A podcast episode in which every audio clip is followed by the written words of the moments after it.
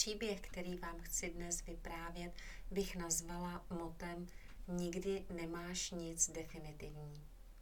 Je to příběh dvou mladých, krásných, inteligentních lidí, kteří se poznali za dob svých studií, několik let spolu chodili a tak, jak to bývá, plánovali společnou budoucnost.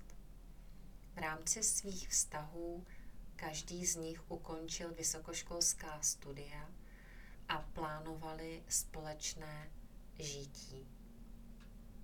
Po konci studií se však začali rozhodovat, kde začít a jak vlastně co nejlépe nastartovat své profesní kariéry. Každý z nich byl z jiného oboru.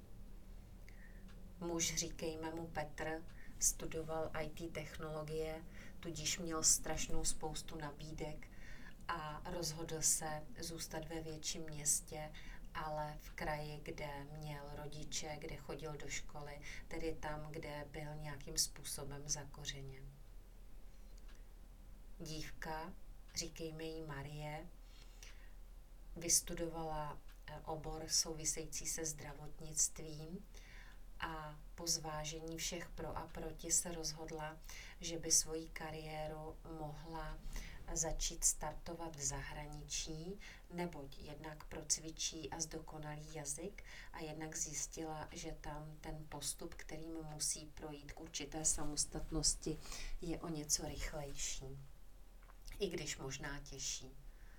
A tak se společně dohodli, že si dají uh, rok na to, aby startovali a nějakým způsobem rozjeli své kariéry a že jsou ochotní vzájemně si poskytnout určitou míru svobody natolik, aby tedy jeden i druhý byli šťastní. Marie tedy odjela do zahraničí a Petr zůstal v místě, kde tedy měl to kotvení. Navštěvovali se tak jednou za měsíc, za šest týdnů, tak jak to vyšlo, i když spolu samozřejmě přes různá moderní média komunikovali téměř denně. Po nějakém čase, kdy už téměř rok se blížil ke konci, se začali bavit o tom, jaké ty původní plány byly a že je tedy začnou naplňovat. A Petr čím víc a déle byl sám, tím víc toužil potom sám nebýt. Chtěl se ráno probouzet a snídat se svojí Marií a večer vedle ní usínat. Ta touha hnízdit a budovat si svůj vlastní domov a rodinu byla tak silná, že se rozhodl zainvestovat do hypotéky a pořídit byt. Samozřejmě to nebylo jenom jeho rozhodnutí, vždycky to bylo o konzultaci obou, i když tím, že Petr žil tady a zařizoval to tady, tak byla daleko větší práce na, na něm. Marie ovšem čím déle žila v zahraničí, čím více se tam aklimatizovala, zvykala, navazovala přátelské vztahy s kolegy i s lidmi kolem e, místa, kde bydlela, tak v podstatě si užívala takového svobodného jakoby pokračování studentského života. A představa, že by se měla vrátit, jí přišlo, že je to moc brzy, že ještě potřebuje v zahraničí zůstat, ještě neumí všechno, ještě není dostatečně připravená na další kvalifikační zkoušky.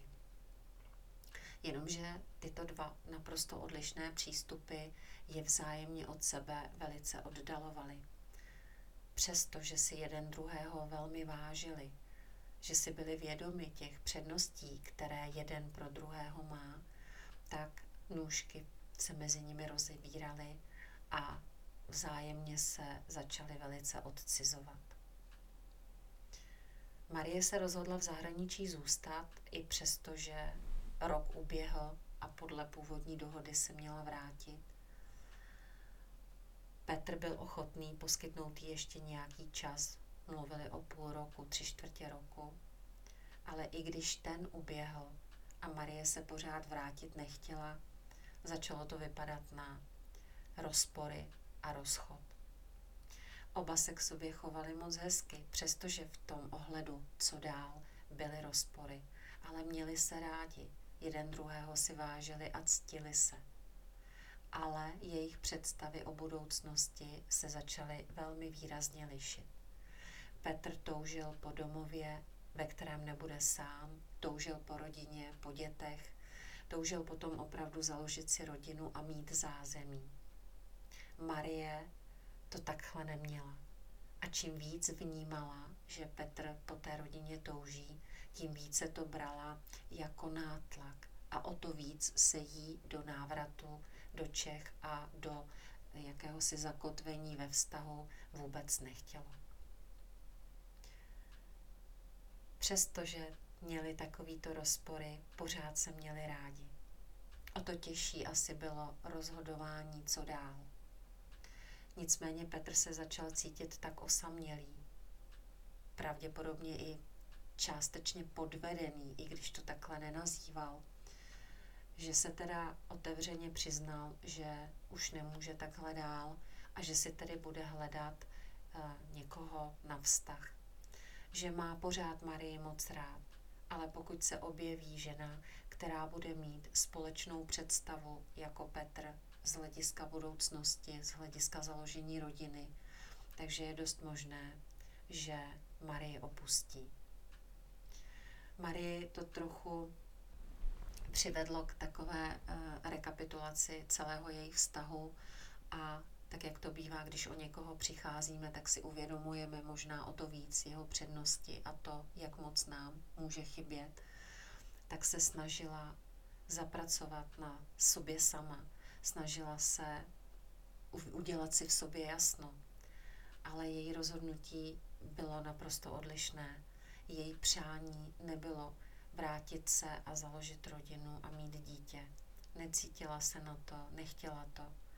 Cítila se dobře mezi přáteli, které si v zahraničí udělala a necítila se zralá na to, aby uzavřela vztah s tím, že to možná bude její poslední muž, kterého pozná.